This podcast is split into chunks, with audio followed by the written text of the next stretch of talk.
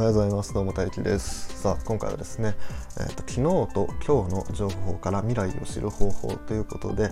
今回は数列についてお話していきたいと思います。はい、このチャンネルではですね、数学の魅力を伝えたいということで、数学好きの俺が毎朝数学のことについて話すチャンネルとなっています。数学面白いなとか思ってもらえたらいいね、フォローお願いします。はい、それでは本題いきましょう。まずね、昨日と今日の情報からっていうのの行く前に、まず数列とは何かっていうものについて、確認していきたいと思います。はい、数列って何かっていうと、読んで名のごとく、数の列なわけですよね。有名なものでいうとフィボナッチ数列とか、あとは複利の計算とかも数列ですよね。でそういうものっていうのはだいたい何番目のものはこれっていうふうに、バンって出せるんですよね。1番目はこれ、2番目はこれ、3番目はこれっていう風に出せるんですね。例えば、偶数の数列っていうものがあった時に、偶数っていうのは2、4、6、8、10っていう風に2で割り切れる数の数列なんですけど、じゃあこれってどういう風に表せるかっていうと、1番目は2、2番目は4、3番目は6なんで、この何番目っていうものを倍にした数が偶数ってなるんですね。なんで、n 番目、一般化して、この n には 1でも2でも3でも何でも入っていいよっていう、そういうものを、作ったとすると、n 番目の偶数っていうのは 2n っていうふうに、こういう数列が出来上がるんですよね。なんですけど、こんなね都合よく表せるっていうのは、少ししかないんですよ。さっき言った偶数の列っていうのは、2ずつ増えてる数なんで、差が等しい、数列ということで等差数列っていうものなんですけど、等差数列とか、あとは、複利の計算で使われる、等比数列、簡単なもので言うと 1,2,4,8,16,32 みたいな感じで、倍々に増えていくような数列、こういうものってのは割と簡単に表せるんですけど、それ以外のものっていうのはちょっと難しいんですよね。こんな綺麗な形で、すごく表すことはできないと。じゃあそういうものってどういうふうに表せばいいんだろうっていうふうに考えて出てきたのが全化式っていうものなんですね。全化式っていうものは何かっていうとですね、全化式簡単に言うと、一つ前のものから次のものを作るっていうのが全化式ですね。例えば、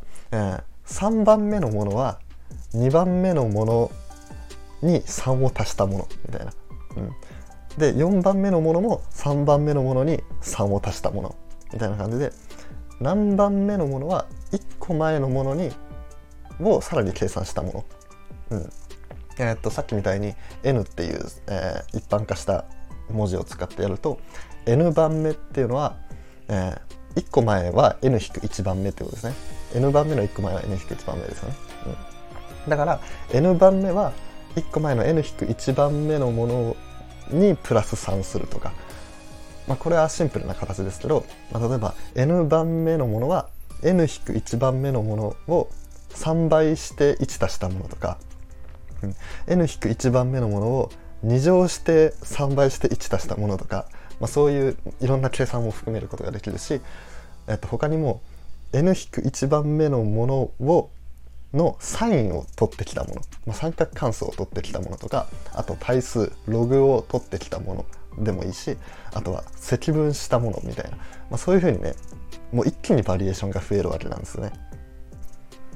でこういうふうにね、全化式で表せるものの中でも、何個かっていうものは、その最初に言ったように何番目のものはこれっていうふうに、例えば偶数は 2n みたいにそういうふうに、変形できるものもあったりするんですよね。これもまたちょっと限られてはくるんですけど、そういうふうにすることもできると。でこれを使ってやると、タイトルにもあった昨日と今日の情報から未来を知る方法ということでですね、これってそのさっきの全化式と似てませんか。n 番目は n-1 番目のものからもうちょっと計算すると次になるみたいな、うん、これって昨日の情報から今日の情報ができると。じゃあ昨日の情報から今日ができるってことは、じゃあ今日の情報から明日を作り出すことができるっていうことなんですよね、うん。まあ、それを使ってやると、まあ、例えば昨日の売り上げが何円でした、今日の売り上げが何円でした、だから明日は何円になりますみたいな、まあ、そういう予想とか、まあ、そういうものができるようになるってことです。まあでもそれもね、そんな都合よくいかないと、昨日と今日の情報だけで未来がわかるかっていうふうにね、まあ、言われるかもしれないんですけど、実は前科式っていうのはその1個前の情報だけじゃなくて、1個前と2個前の情報を使って次のやつを作るっていう、そういうこともできるんですよね、うん。それもできるし、1個前2個前3個前から次のものを作るっていうふうにもできるんですね、うん。もっと言うと、一番最初のものから1個前のものまでを全部使って次のやつを作るっていう、まあ、そういうふうにもできるんですね。まあ、こんな感じでね、バリエーションを増やしていくともういくらでも作れるんですよね、はい。でまあ、その中の一つの例として、まあ、フィボナッチ数列っていうものが、まあ1個前と2個前から次のものを作るっていうものの例でありますね。1個前のやつと2個前のやつを足したら次のやつになるっていうのがフィボナッチでしたよね。1から2ができて、12から次の3ができて、で23から次の5ができて、で35から8ができてっていう風になってますよね、うん。でフィボナッチ数列は、まあ、前科式の形で出されるんですけど、まあ、それから、まあ、最初に言った何番目のものは何とかみたいな、まあ、そういうふうに、変形することができるんですよね、うん。でこの変形していく過程で、まあ黄金比が出てくるっていう話があるんですけど、まあ、ここら辺はねちょっと計算のところなんでね、まああんま喋れないんですけどね、これもねまた面白いんですよね、はい。ということでですね、今回は、まあ、数列の前科式というものについて、ちょっとお話ししていきました。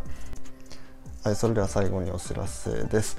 俺は今ですね、数学に関する質問とか相談っていうのを、公式 LINE で受け付けています。